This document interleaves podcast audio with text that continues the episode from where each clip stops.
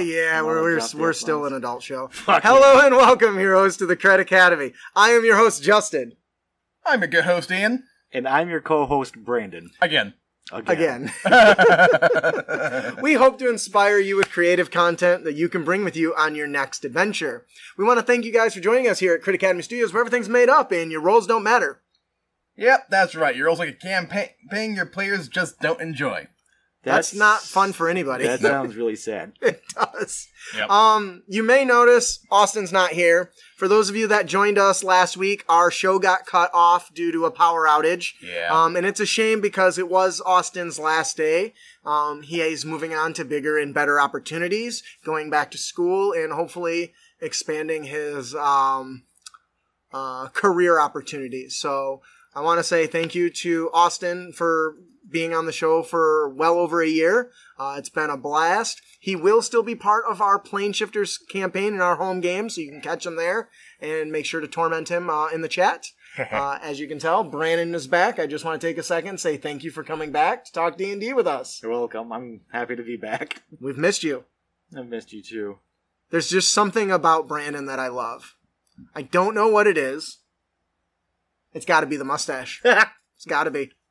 So, with that, thanks again for coming back. How about we get into it today? Our main topic today is how to design and write a Dungeons and Dragons campaign your players will love. no. Yeah. Done? Yeah, it can be.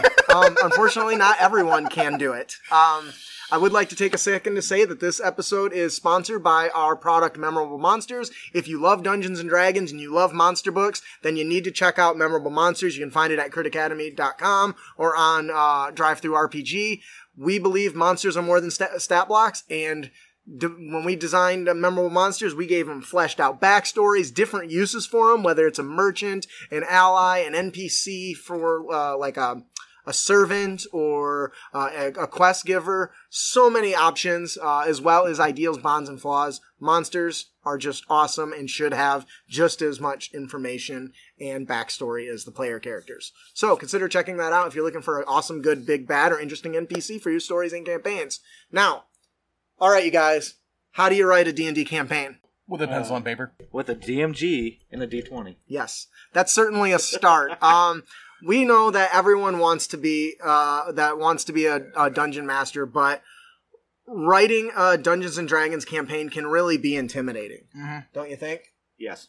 Um, it is a lot of work. Um, as a longtime players uh, and game designers, uh, we want to share with you our tips for ensuring your adventure is fun, not just for you, not just for the players, but for everyone. So the hope is that by the end of this, you will be writing adventures that your players will be talking about for years. And if you already are one of those players and DMs that runs a campaign that's like this, please in the comments share with us your tips, your tricks, things you've learned over the years that we might have missed or maybe we ran out of time and didn't include. Yep. With that, Brandon, what is step one? Step one is developing a campaign premise. As in, what do you want this campaign to be about? What do you what, what do you want the flow around? It could be about a past war. It could be about this this asteroid that has some sort of radiation that crashes into the world and it's creating some sort of effect with the creatures around the world.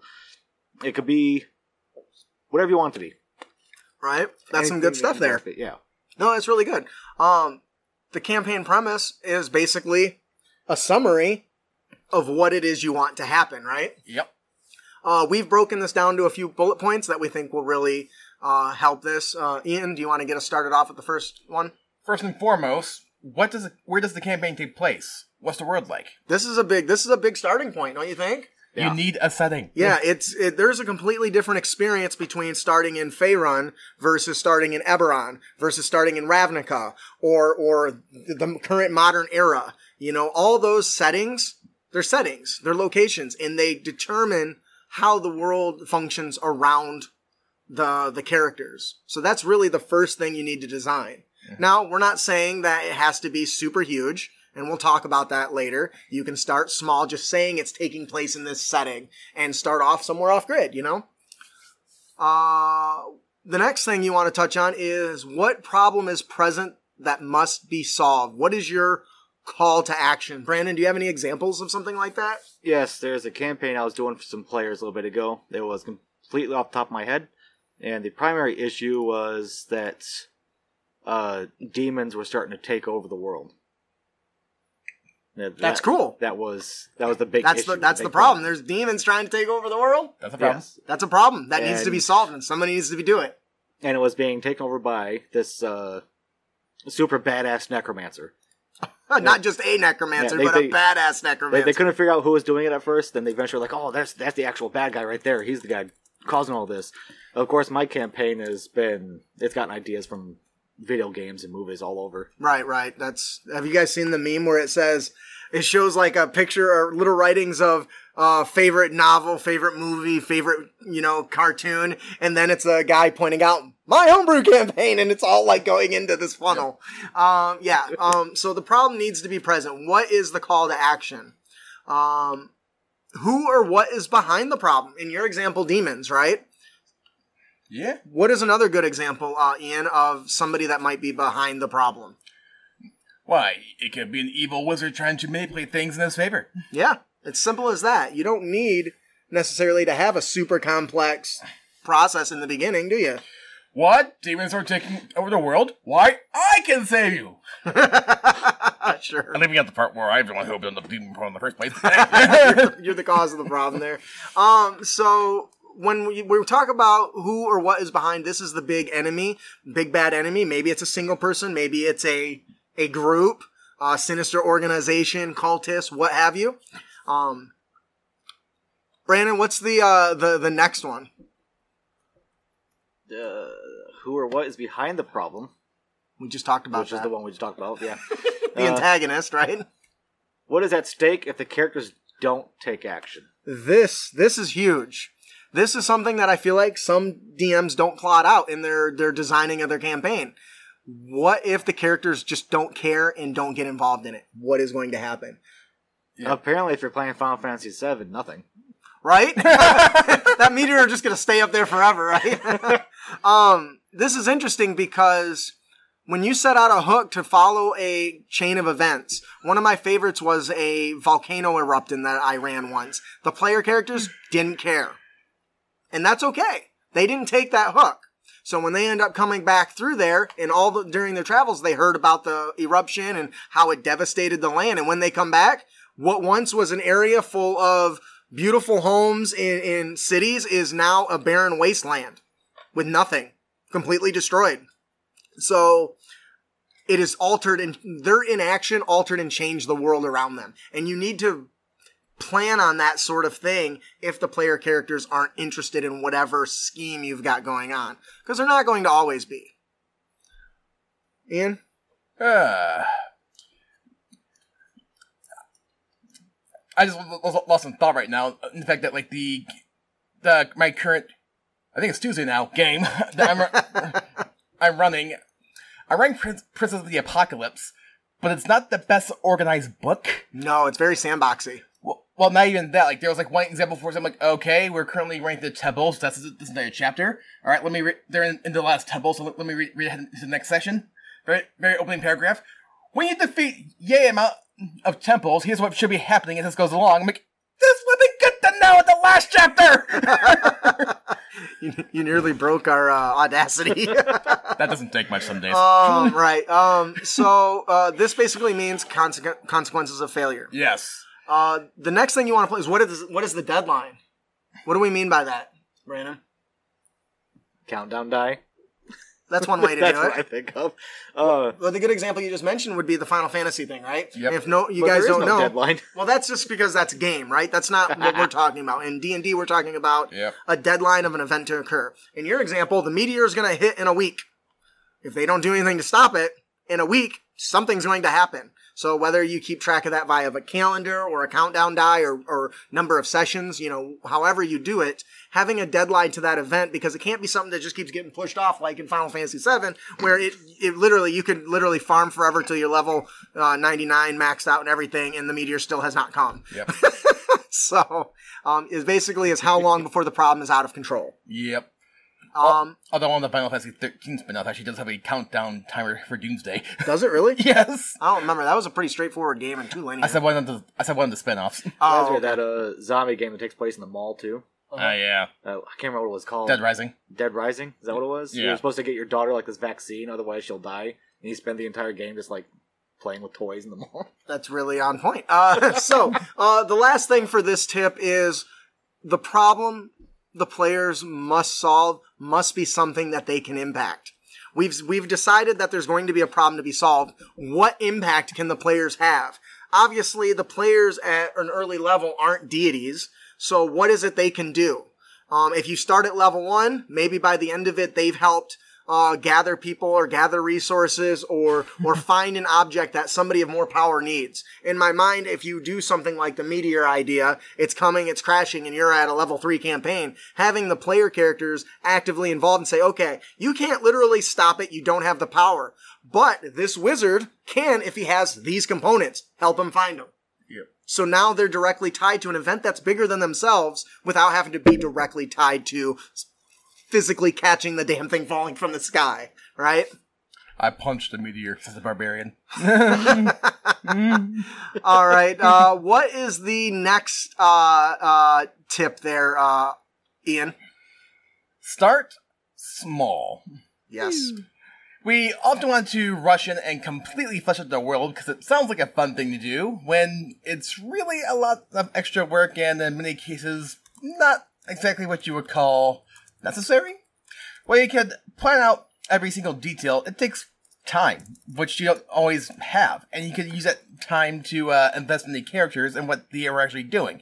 And that's player characters for the record, for the most part. Right. And the reason is that the players and the characters are only interested in what's happening to them Yes. at this moment. Definitely. And I mean, sure, there's lots of small te- details like you might want to throw in, in like uh, let's say like the 500 years war that's been going on between the nations.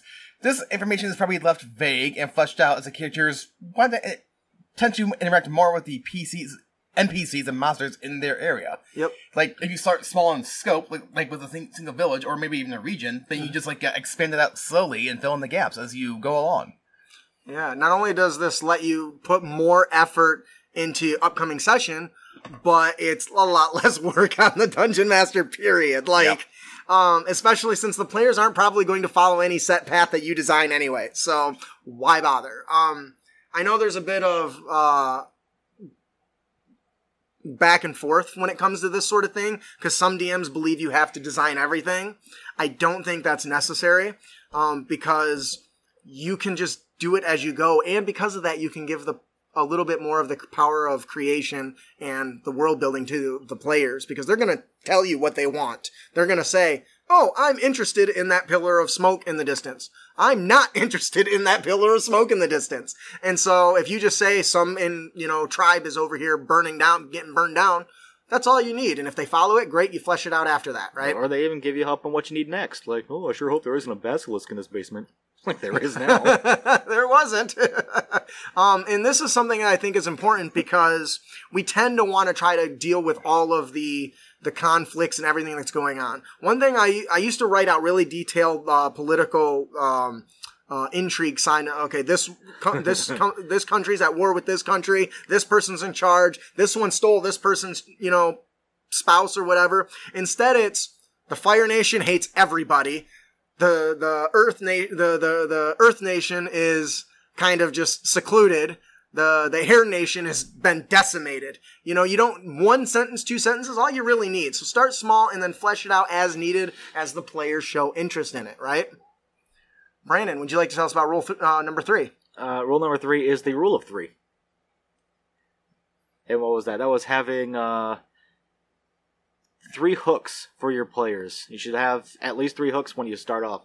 That way, uh, they don't feel like they're being railroaded in in, a, uh, in certain ways. It's a good way to put it. So, um, by building three hooks that the characters can use at really any given time, um, it gives them a sense of freedom that they might not otherwise have if you've got what's coined as railroady, right? Where, all right, there's a pillar of smoke. All right, I don't really care about that. Well, there's a pillar of smoke. I told you I don't really care. There's a pillar of smoke. go that way. You know, people don't like being forced, but by following the rule of three, three options right from the beginning seems to be a perfect balance to keep the players intrigued and invested without really overwhelming them and you know leaving them in analysis paralysis. Right? Does that ever happen where you had so many options you really didn't know which one to take? Yeah, like uh, the campaign I was running, it wasn't rule of three. There was a lot more. Mm-hmm. Uh, what I wanted to do was drop a job board at their inn because they didn't know what they're going to do next. They didn't know where the big bad or where to go next was. It's like, oh, there's a job board over here if you guys want to want to take a look. And there was a few that I threw down, like, oh, this this person had uh, uh, some belongings stolen. Could you retrieve them? Or there's this, there's this, there's this. Uh, there was one that pertained to um, one of the characters' backstories that was supposed to catch their attention, and there was another one for another character's backstory, Right. and they didn't realize that until they finished like two of them. Oh no. They just they they either they wasn't obvious or upfront or they had forgot they written it because I've done that. Um, a good example in one of the the actual play I'm in the uh, uh, initiative and intrigue. Um, because it was so out of what I normally use, she introduced me to a, a character in one of my books, and I didn't notice it at first. And then as I was playing with this character, I said, "Man, why is this so familiar? Why is it so? Duh! It's in my memorable monsters book. like it's one of my favorite characters, and I was super excited by that. Um, so, but sometimes it is easy to to miss those things. So, um, if you are going to put hooks in front of people, and uh, make sure they're clearly tied to, if they're tied to backstory, make sure it's clear. Tell them, oh, you know this from your, you know, the fact you were a soldier or something. So, Well, I know I used this example before, but I've seen times where a GM basically had like a fortune teller show up and gave a foretelling of doom to one of the players, and the player went, "Yeah, whatever," and walked away. or, or there was one, t- or in that same campaign, that he had a, a merchant show up who wanted to invest in their settlement, but it involved basically taking our players, the player characters, away from that settlement for over a month, six weeks oh wow, but and we were like the, like the sole defense to the village. and so all the players were like, why would we leave? Why would we leave this village undefended for Yeah, this long amount of time? you're the yeah, you're the you're the you're the you're the defenders, man. Um, I like that. like, okay, I get um, the idea of okay, players take the the DM gives you, but at the same time, the hooks you give the players have to make Makes sense. yes, that is something that does fall apart sometimes. Honestly, I'm guilty of that still because I don't think about some stuff or I forget. I forget a lot. Even if it's written Okay. down, I can't read my chicken scratch. Or there's like one time too where in a superhero RPG, part of my character's backstory was he's from the future, post-apocalyptic, was triggered by a guy who could give s- superpowers to other people. And this was part of my backstory I gave to the GM. For all one. No. Oh, okay, sorry. Oh. And and like a few sessions later, we come across somebody who gives superpower to other people as their ability. I'm like, I'm gonna kill that guy. and everybody's like, what? Why? I'm like, did you not read my backstory? This is what I'm here to do. Why are you get down. surprised by this? All right. Um, our fourth tip is players have world bo- world building power too. Yep. We have talked about this on the show. We have had this as uh, DM and player tips. I'm telling you what, let your players co-create the campaign setting in the world with you. yep. Leveraging their actions and choices as a way to flesh out the parts of the world that interest them. Many dungeon masters spend so much time and effort building parts of the worlds that the players don't give a shit about. Like you do, we I- I do. We understand that, right? We love things we create. You ever created something you didn't love? Yep. Yeah. It happens, but okay, uh, not what I was going for. But you know, spending two hours designing and fleshing out a blacksmith and his forge doesn't really do you any good if the characters don't give a shit about the blacksmith and his story.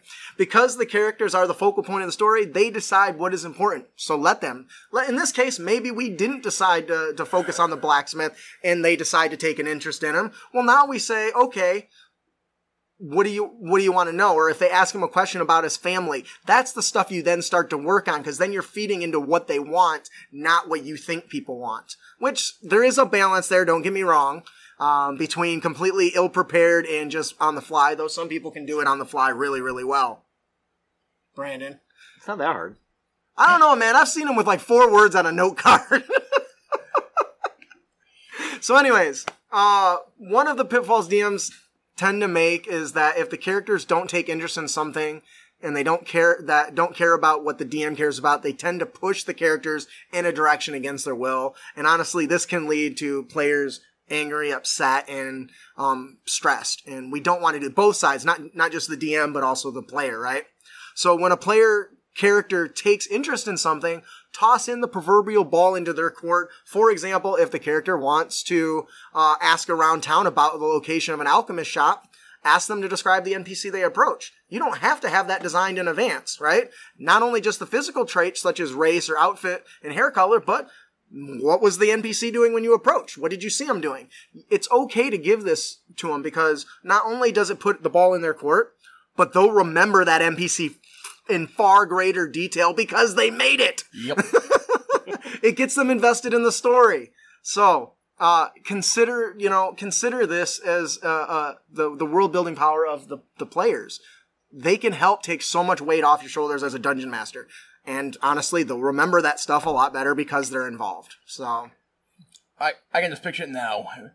Players walking to a magic shop. It's like, uh, okay, what's the shop like? What do you see? How, what safety measures does the shopkeeper have in place from adventurers just walking in and taking their stuff? I like that.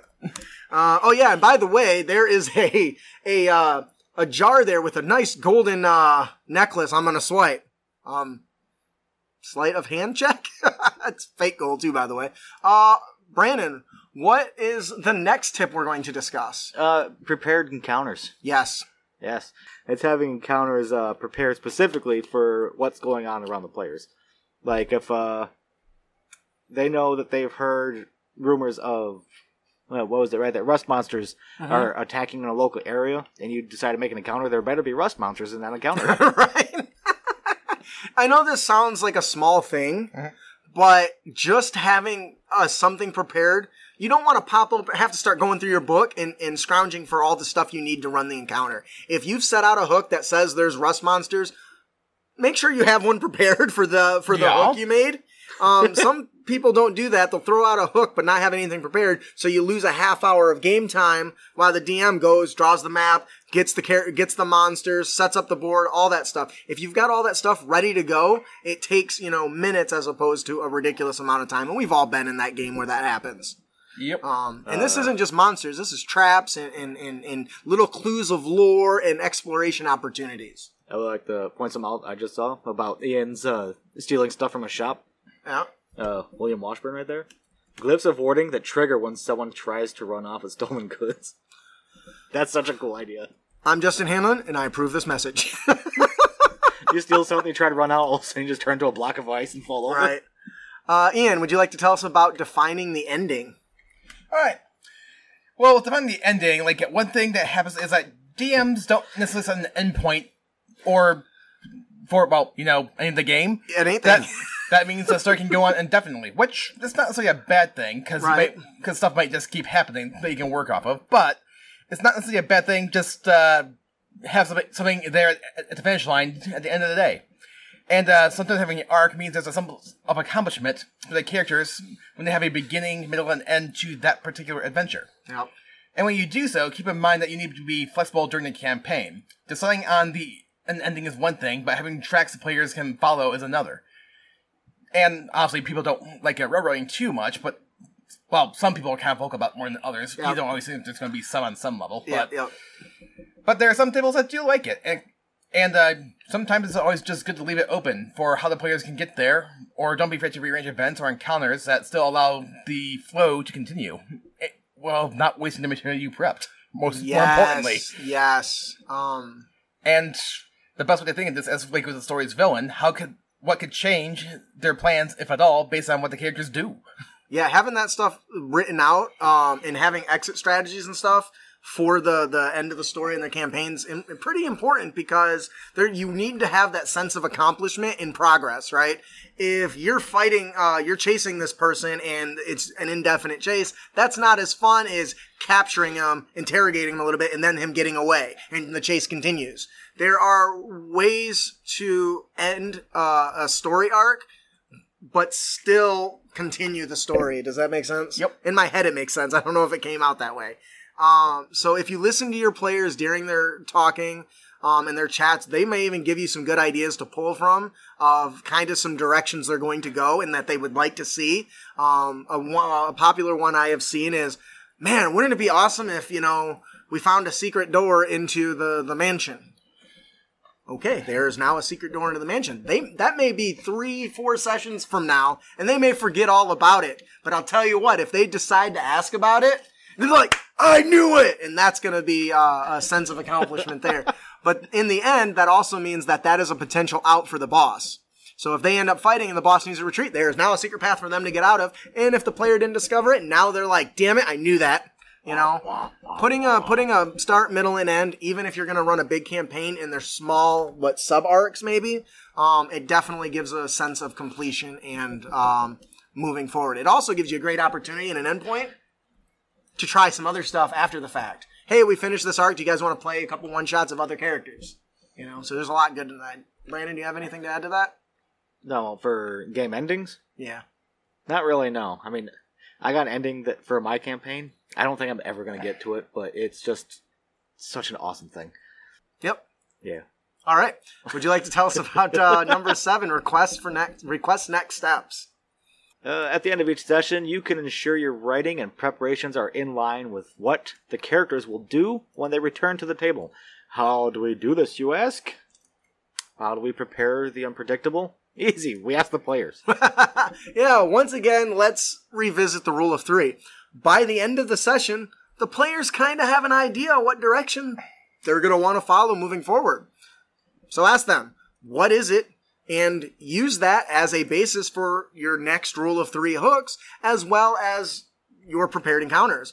Now that they have told you what they want to do, you can easily develop options and story encounters based around the actions they've said they're going to do. Imagine how much easier it is instead of guessing what the players are going to do, actually doing, just knowing. Like, I know it seems like a real mind F, but it's, it, it really makes a huge difference. This means that building the encounters and events that they want, not only what you think they want. Thus, the story will be captivating and engaging for the players and characters. God, I love that. So, uh, number eight is lean into tropes. Dear God, you guys. There is a reason that many adventures start in a tavern, or dwarves are expected to get tanked whenever they visit a tavern. These are classic tropes that have been part of storytelling for generations. Now, the reason they've been around for so long is because they work. Players, readers, moviegoers alike love tropes. Can they be overdone? Sure. Anything done too much is overdone. But it doesn't mean you can't have them in your stories and campaigns. like uh, how the brutish Goliath barbarian is always looking for a challenge. Yeah, it's a good one. Likewise, the wizards are expected to spend most of their time, what, locked away in towers studying ancient tomes and scrolls. Right? Or see Yeah. druids out picking herbs. It's okay to lean into these tropes. They are tropes for a reason. Yep. It's a fact that the players like when things meet their expectation, period. So give them what they expect. Would you like to take number nine, Ian? You don't always have to lean in the tropes, though, just because, yes, tropes exist, and yes, they're enjoyable, and I can't deny the fact that I enjoy them sometimes myself, mm-hmm. but throwing a little curveball in there can keep things fresh and interesting. Like, a wizard doesn't have to, like, uh, dump all their time in their studies, for example, or a dwarf doesn't have to uh, constantly uh, drinking beer all the time, although I get to run a dwarf that doesn't do that. but hey. Nothing wrong with that. And people do like misdirection, plot twist, emotional roller coasters for, for expectations to be uh, woven into the stories. Just uh, try to do it sparingly because you don't want to uh, get in the habit of fooling your players by breaking expectations. And Yeah. And let's be real here, I don't think people like being jerked around too much. So Yeah, I agree. Um, players love misdirection, plot twists, and emotional roller coaster of expectations in their stories and campaigns. Just do it sparingly, as he mentioned. If you you don't want to get in that constant habit of basically trying to trick your players and breaking their expectations, that's just that's too much. Yeah. Uh, keep the game fun and fresh by not always meeting the player's expectations. Uh, just do it rarely. It makes the broken trope that much more interesting. And a fine example of this is I was following tropes throughout my campaign, and uh, the players met a barbarian, Goliath barbarian, and they expected the I want a challenge, I want to break some shit. Uh, instead, they end up. Uh, he invites them to his shop. Turns out he's a master seamstress. he sit- awesome. He sits there in a in a big old apron and he, he sews dresses and stuff. I love that. That's so great. so, last Now I think now I think about, about the meme of a necromancer wearing like a cloak made of like a human faces, and the caption wa- was like, "I told you that seamstress skill would be useful." what the fuck? Jesus. Um, and and last but certainly not least, steal shamelessly. Yep. I want to put this out here. Do not steal stuff to publish or anything like that. Nope. That's bad. Yep, don't do that. I'm a huge fan of Brandon Sanderson, arguably one of the best fantasy authors of our time. Uh, as a writer, it is it was not a surprise that I would attend one of his classes. Uh, if you can watch him online, I highly recommend it if you're looking at writing. Um, during which he does indicate that you should steal shamelessly from other works of art that you love. It's worth noting he clearly mentions not to steal word for word, but instead to take the general idea or framework and apply it in a new way. A way that helps you leverage what you love about the story and share it through your own words. Oops, sorry. Uh, a great example of this is one of my favorite campaigns I ever read was in fourth edition. Yeah, I know everyone hates fourth edition, whatever. I don't. Um, the story was based on the Will Smith movie Men in Black. Instead of aliens being on the planet secretly and an agency, secret agency keeping them protected, while at the same time secretly, you know, capturing and uh, and ending deadly threats, the characters became part of a secret sect of guardians and emissaries of the planet. Refugees from other planes of existence were trying to leave terrible situations, but because they took like they look like monstrous creatures, mundane commoners would never really accept them, right? So the sect was created to help provide housing, lifestyles, and comfortable uh, living situations on the material realm, all the while keeping it secret. Modify memory, anyone? This is the same story, just told in a different way. The story was great, leading to a variety of different play styles in hunting down and invading hostile creatures, collecting rare and power- powerful alien artifacts, many amazing stories that have been told, very few which are unique. I, looking at you, Disney, yep.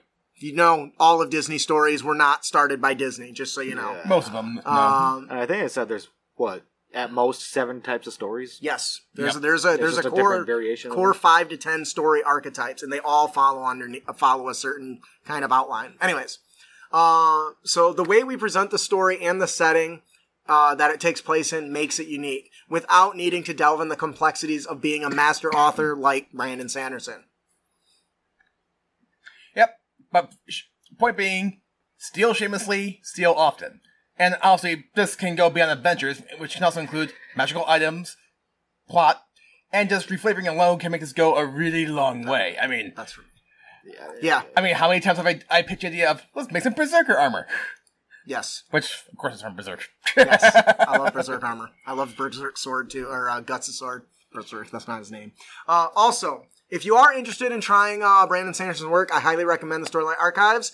Um, you can get a, uh, a Audible bundle, uh, or uh, uh, not an Audible, a three-piece book bundle at our blog at critacademy.com for this episode. Um, there's a link there um, that'll uh, it, the, the series will just take you and knock you on your ass. I promise. Uh, you will never you will never fall in love with a character quite like Kaladin Stormblessed. Uh, I promise you won't regret it. Now, life before death, strength before weakness, journey before destination, my friends. Um, with that, is there anything else you guys want to touch on before we move on to our honor tips and tricks? Oh. I definitely ha- have to say, though, that, like, yes, it's definitely okay to borrow elements from, like, a franchise story or, or whatever, but Change the names. yeah, definitely change the name. because, like, like, uh, Avatar, the Last Lancer. I'm looking at you. Like, like there's like there's like one Starfinder campaign for example, I was, I was definitely enjoying, but he, but I, I started to notice very quickly. Like, wait a second, these guys are basically like the basically the Tau from the Tau faction, because Okay. they did not change it of like the proper nouns or the names. Ah, so it was very clear where it came from. Yeah. I even said it out loud, which I think was a huge mistake because it seemed like the campaign ended one or two sessions after that. So I don't You broke that. it. So I don't know if I broke it, He's like, shit, he's on to me. I'm done. but you get the idea. I do. It's like, wait a second. All right. Uh, with that, we will. Uh, that'll do it for our main topic. Before we move on to our unearthed tips and tricks, I'd like to take a moment to give you a message from our sponsor, us.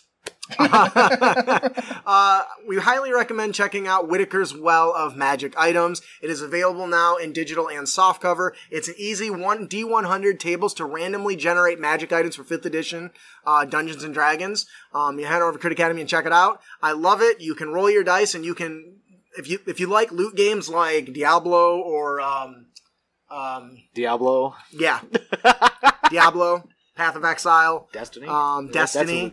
Yeah, you can roll uh, on this and then generate different using an affix and suffix system. So they come out with some dope ass m- names as well. it's currently five star rated on Amazon. Anyways, uh, moving on to our unearthed tips and tricks. Hey, Crit Nation! Today's episode is sponsored by the Endgame Content Podcast, a show for gamers by gamers. Every week, these four idiots talk about their exploits in video games and Dungeons and Dragons. They discuss current events in the gaming world and their favorite topics altogether, generally having a pretty good time. You don't need to know much about video games or role playing games to enjoy them. They'll teach you everything that you want to know, plus, you will be cracking up in laughter as you listen. When you're done with that, leap on over to their D&D actual play show, Dungeons and Doofuses. You can find endgame content and Dungeons and Doofuses on Spotify or wherever you find your podcasts. Keep your blades sharp and spells prepared, heroes. And now, what you've all been waiting for our Unearthed Tips and Tricks segment, where we bring you new and reusable material for both players and DMs. All right, Brandon, would you like to tell us about our character concept? Character concept today is from the beverage tea. Uh, I believe he's a patron, right? he is. He He is on our Discord. We, he uh, actually posts a lot, and we actually thank him for that. We, we, we love chatting with people. Yeah, character concept. Uh, it's his, his name is Petroy the Petulant Puppeteer. I love this. Uh, Petroy looks odd. His hair must have been cut by a blind barber with a bad attitude. His tailor must be seeking revenge for some wrong to have outfitted poor Petroy with mismatched patches of poorly cured leather and raggedy wool. His eyes are two different colors, and his nose is as crooked as a poorly drawn letter S. so his nose looks like Trogdor. His wry smile appears as a grimacing scowl, but all of these match his foul personality and even fouler attitude. So it sounds like he uh, may have gotten people uh, to have them get punched in the face once or twice, or a dozen. That's funny. I can see a reason why. uh, Petroy is proud. He would like to be called Proud Petroy, but he isn't. he would like to be called Puppeteer Petroy, but he isn't. he thinks of himself as the epitome of puppeteering, of a puppeteering genius. He spends every waking moment making his crude puppets from socks, shoes, and felled enemies' decapitated heads. Uh, What is that? What is that? Uh, what is that uh, Jeff Dunham? NPC that did, the, that wrestler who used to put a sock on sock on his hand and like grab people by the mouth and never washed it? What is that? The man, man, I don't know. uh, Mankind? mankind. Yes, Mister Socko. that. He thinks of dialogue and settings, but he is extremely poor at his craft. His puppets' mouths don't move, their limbs fall off mid performance, uh, and his stories and dialogues are childish and unfunny. And he, and if he even suspects that someone does not enjoy his performance, out come the words of daggers and phrases of venom. Just a wrongly arched eyebrow will cause Petroy to flip the f out, to flip the f out, and cast vicious mockery or Tasha's hideous laughter. Oh my gosh, I love that. Let's take a look at his history, huh? Petroy has always been a goof. He found dick, solace. he found solace from bullies in his room as he reenacted his fantasies of getting revenge with his homemade puppets. wow, that's pretty dark. he, spent, he spent hours and hours doing this without ever improving his technique. Ten thousand hours Improving. Uh, improving, improving. Improving. I'm dyslexic. improving his technique. Yeah. 10,000 hours on making crappy puppets that fall apart. Another 10,000 hours devising the same revenge plays with the same shallow characters and the same schoolyard setting. But what's his motivation? Petroy seeks two things an appreciative audience and fame and recognition as the world's greatest puppeteer. He wants nothing more than to be praised for his craft that he has dedicated his life to. I don't think he's going to succeed. I don't think he's gonna do well there. Jesus, this is a savage character, and I love it. Oh my gosh. I am the best at what I do. No, you're not. Shut up! I think it's hilarious. Just like he's talking out through his puppet and it's just falling apart halfway through the conversation. Like meeting with like a noble king and it's just jumping in there with some. Uh, now I'm thinking Walter from uh, Jeff Dunham, right? Oh, I don't give a damn. Did you get the did you get the whole idea behind the uh, vicious mockery and Tasha's hideous laughter? If you don't laugh, he's gonna make you laugh. Oh shit, that's dope. Yeah. So that's why everyone he thinks he's successful, right? he's forcing people to laugh. All right. I really like this com- uh, this uh, this character. Thank you so much, the beverage chief, for this very uh, interesting character. I will make sure to be tossing him into a, in- uh, campaign at some point. Yep. So, uh, moving on to our monster variant, Yeah. we have the Spell Sword Illusionist. I am getting really, uh, I'm, I'm having a lot of fun making, uh, some of these characters, I'm gonna be honest. Um, so in order to build is, this, this is one of your monsters. they're all my monsters. I build them all. No, I thought we got some of them from like. Fans No, I such. build all of them now. Uh, anyway, so let's talk about the Spell Sword Illusionist. So you're gonna start with the Githyanki Knight. Githyanki, Githyanki, I don't give a damn. Uh, lost features, you're gonna lose the Silver Greatsword and the Spell List, alright? So we're gonna give it some new features. The War Magic feature, so when the Spell Sword uses its action to cast a cantrip or first level spell, it can make an attack with its Greatsword as a bonus action. That's pretty simple, fuck. right? We're gonna give it the School of Illusion. So whenever the spell score, uh, spell sword casts minor illusion, it can create both a sound and an image with a single cast of the spell. Nice. Then we're gonna give it malleable illusions. When the spell sword casts an illusion spell that has a duration of one minute or longer, it can use its action to change the nature of the illusion, keeping the spell's normal parameters for the illusion, provided that it can see the illusion. Basically, it can alter and change them on the fly. Yep. So it, it can turn. It can make someone see a muskrat, and that muskrat just suddenly turns into d- demonic looking. Yes. so, Okay. uh, the new spell list is going to be at will. We're going to give him disguise self. He's never going to be the same person twice, which is just fun. Minor illusion, illusion, illusory script, which is really fun. Uh, and then three a day each, he can cast arcane, uh, Arcanist's magic uh, aura, which basically lets them change the perceived nature of a magic's power. So somebody that casts divine sense, for instance, might think it's evil, but it might not be, and great for dire- redirecting uh, very lawful crazy paladins. uh, mirror image. Of course, making clones of himself. Silent image, phantom steed for getting away quickly. And of course, uh, one a day each, seeming and fear.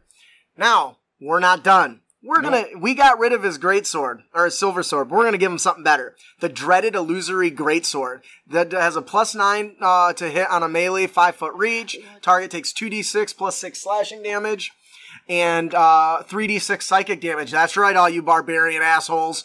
uh, this weapon is a magic uh, uh, attack. If the target is a creature on a critical hit, the illusory greatsword taps into the nightmares of the creature and creates an illusory manifestation of its deepest fears, visible only to the creature. The target must make a wisdom saving throw. On a failed save, the target becomes frightened for up to one minute. The target can make a wisdom saving throw at the end of each of its turns, ending the effect on a success.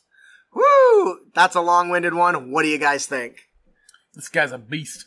He's a beast. So, the dreaded illusory greatsword there. Yes. When it taps in and it uh, it gets into their the nightmares of Yep. what what they are, and it shows their fears. Mhm. Um, do they become afraid of the illusion or the spell sword? The spell sword. Okay. Uh, I would say that that is uh, super clear, or not, but I'm pretty sure that I ripped that right from the fear spell. So, and that's how it's worded. I think I'd have to double check unless it was copied wrong. But um, yeah, so that's part of this. Is this is meant to be an illusionist who is terrifying. His blade strikes quite literally fear into those it touches. Of course, only on a crit, because, you know, making him have it regularly would just be bad. Um, if you don't know, I think Seeming is the one, the spell that lets you change the appearance of multiple, uh, creatures at once. Um, which is great for getting into the, the they did it, uh, challenge. Hiring a group of adventure, or, uh, a group of thugs and then transforming them with seeming into a group of adventurers that looks exactly like our player characters just sounds perfect. Because who doesn't love that? who doesn't like being, uh, An imposter. yes. so, uh, do you guys have anything else on this? Get your tasks done. Yeah. I mean, Um, the illusionary script. I've never heard that spell, so I just looked that up. And I'm trying to f- determine how that would, it's writing, right? It's, it's Co- fake writing. yeah, how it will come in handy for him. Misdirection. Leaving around clues of who did it or who he says did it. Uh, like in my mind, I'm imagining like leaving a calling card uh, and blaming somebody. Like I am. Like, do you ever have a character that's got a nickname, for instance? Uh. Thorg the Thorg was here. no. It basically allows you to leave magic writing places. Really great for signing your name or pulling off a Zorro type thing. At least that's what I've always envisioned. So, um, but it's definitely really cool. The Phantom Steed was a nice toss in for you know escape. Oh yeah. Our encounter is the debt to be paid. Ooh, it's a good one. And that gets this short. A noble tiefling recently hired William Ashton, a spellsword illusionist. Wow, I wonder where that came from. as a as a guard. Anakis needs somebody strong and reliable in, in case anything went sideways during an underground deal with the Shadowfangs Thieving Guild. Well, that's your first problem right there. during the negotiations, she was blackmailed by the Shadowfangs. Imagine that. Their demand would leave her bankrupt. And she demanded that William attack and destroy the ma- manipulating scum. But he refused. He said that his contract only obligates him to protect her from physical harm. Additional support would cost extra. Overhearing this, the Shadowfang smirk and says she gathered the money or her secret will be plastered all over the town and region. Ooh. After the meeting, Anakis is furious with William and refuses to pay him. She believes he broke his contract by not aiding her. Of course, this isn't true and he says that she pay. According to Ana- Anakis, after refusing not to pay William, he left her a warning. Pay me or I'll take it out of your livelihood. He threatened to snatch one of her children and sell them to slavery to pay the debt. Anakis has hired the characters to protect her young children from the thug who is due to arrive and snatch the child soon. Anakis doesn't know of William's master's skills with illusions, and he will use his skills to the fullest to gather his compensation. Oh shit. Anakis, however, is lying, because at no point did William ever threaten her children just to get his compensation for the job. Thus, he intends to rob her, but the characters are told otherwise. That's that's great. They uh, created an encounter that uses the spell sword. Yep. What do you guys think about this encounter? Lies combined with illusionary abilities. what could go wrong? Nothing at all, right? It's perfect. what a bitch! Do you know how powerful minor illusion is, you guys? Yep. You can take an opening and make it not there. Just not there. Um, that's a cantrip. I, I'm gonna curl into a ball and make it like I'm need the crate. Yeah, and under a crate, in a rock, you can really get the, the, the surprise on the enemy. But I love that this is lies within lies, right? Yep. There's so much confusion here, and I think that that is going to make for a hell of a surprise at the end. So, you have any thoughts on that? Ugh, that hurts my head. okay. uh, Brandon, would you like to tell us about our magic item of the podcast? The magic item of this podcast is the potion of mind control. Hmm. Uh, the rarity varies. When you drink a potion of mind control, you can cast a dominate spell. Uh, spell save DC. Or, yeah, the save DC is 14 uh, on a specific creature. If you do so within one minute of drinking it, if you don't, the potion is wasted. All you had is a blueberry tasty treat. a potion of mind a potion of mind control produces the effect of a dominate beast, a dominate person, humanoid, or a dominate monster spell. Uh, see the table below, which is right there on the card, which you guys can see. Uh, if the target's initial saving throw fails, the effect lasts for 1d4 hours with no concentration required by you. The charmed creature has disadvantage on new saving throws to break the effect during this time. Damn. I love this. Can we have more of these? Wait, what determines uh what kind of potion it is? Is that uh, DM's discretion? Yeah. Ah, okay. Random roll if you want. I mean, it's just like all the other potions. They've got kind of a, a, a range. So this is a really fun magic item. I love mind control. I love manipulating my player characters. I mean, um, the monsters love manipulating their their enemies. Um, I like stuff like this because it's temporary and you can give it out.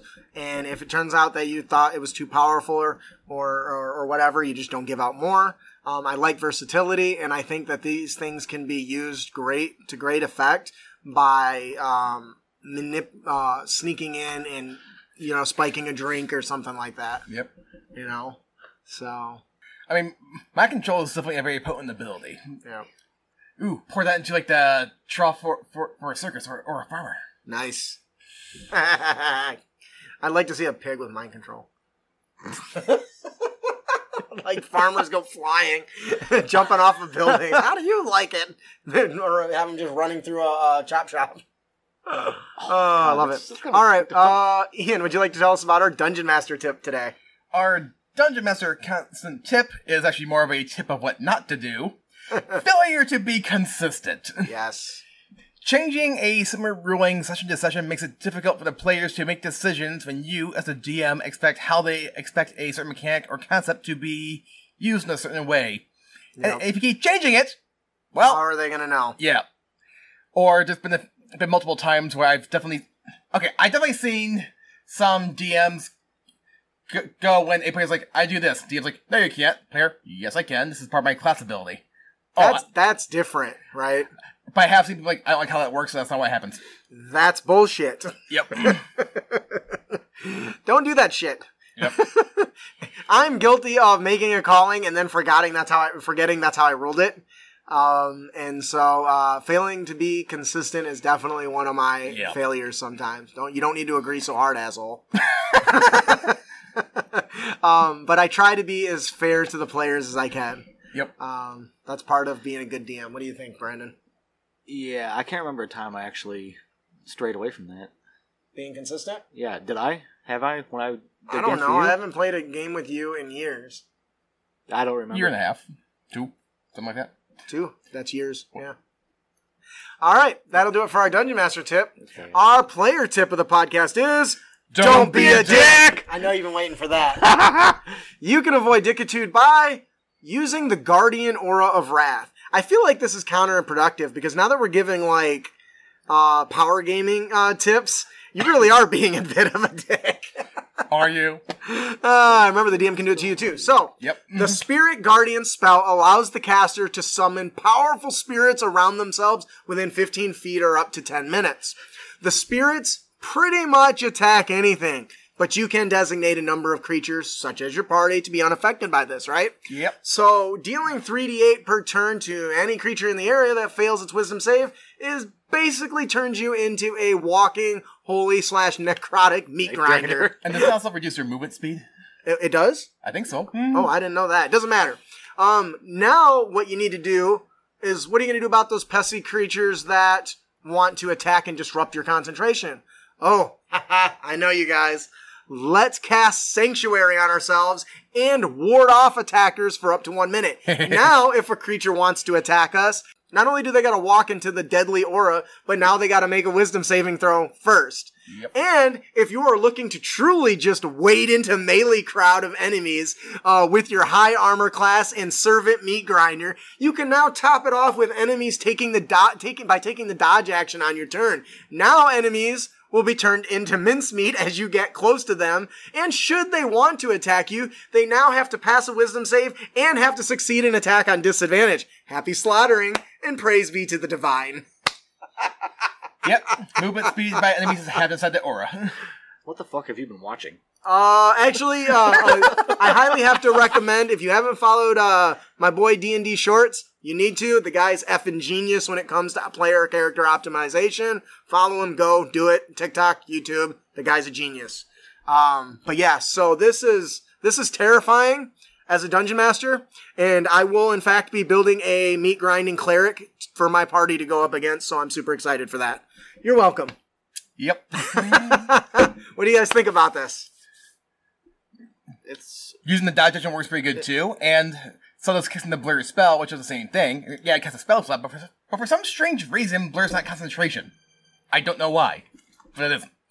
Yeah, Because that, cause at least also frees up your action to do other things too. Just that's true. I can see that if you take the blur or the uh there was another one. What was it? Uh if you can manage some multi-class and get the uh, what is the stupid um, three illusions? oh, I uh, uh, mirror images. That doesn't take concentration either. So if you can manage to arcane class tap or get that through a spell feat or something, that'll even be better. But currently, as this is written, you are a um, enemy tenderizer. So Yep. mincemeat. yeah. How would you like to run into something like that as the DM? Your player just wades through and all the minions are just. I'd be like, "F you, my spellcaster cast fireball." Make a wisdom save? What, no, no, what no. environmental Nope. things can I do to break concentration? Yeah. Anything that does damage. Because there would be no save because it's an area effect. It's an area effect, you're right. Yours nice.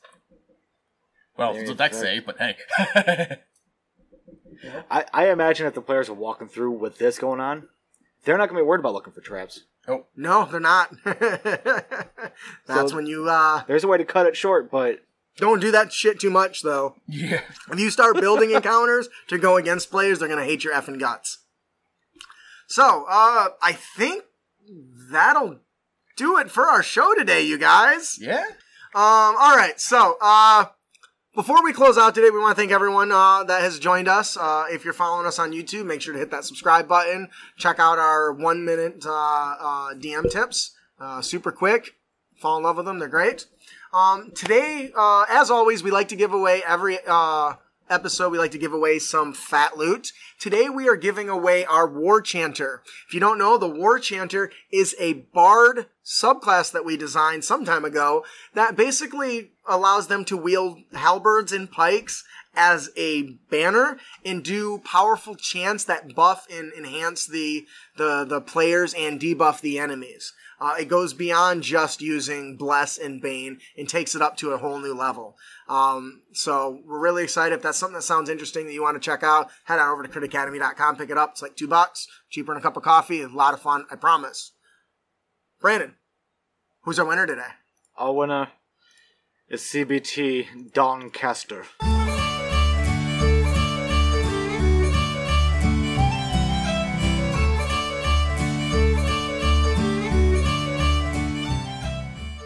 Didn't win, no problem. Head to www.critacademy.com and subscribe for your chance to win. If you didn't know, if you subscribe to our newsletter on our website, we give you a free copy of our gold bestseller, Challenge Accepted. Five skill challenges for your fifth edition Dungeons and Dragons game. If you ever wanted to just have encounters ready to go to mold and shape to fit your uh, your game that use the variety of skills that are in the game, then consider checking out. It's a five star product that everyone loves. I know because that's what they keep telling me.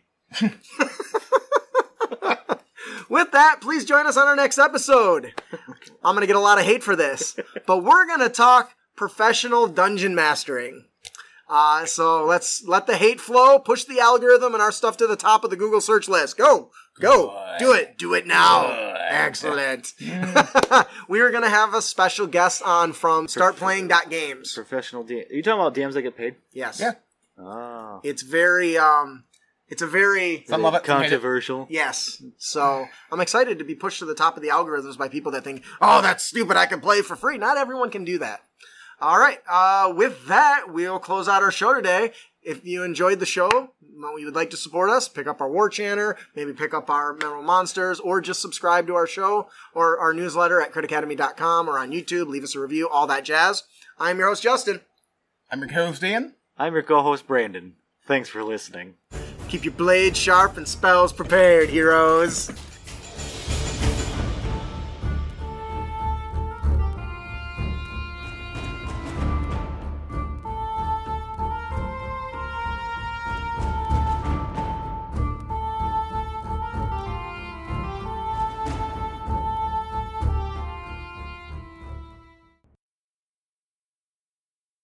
Muffle when you do this. You know somebody got a dick in my mouth?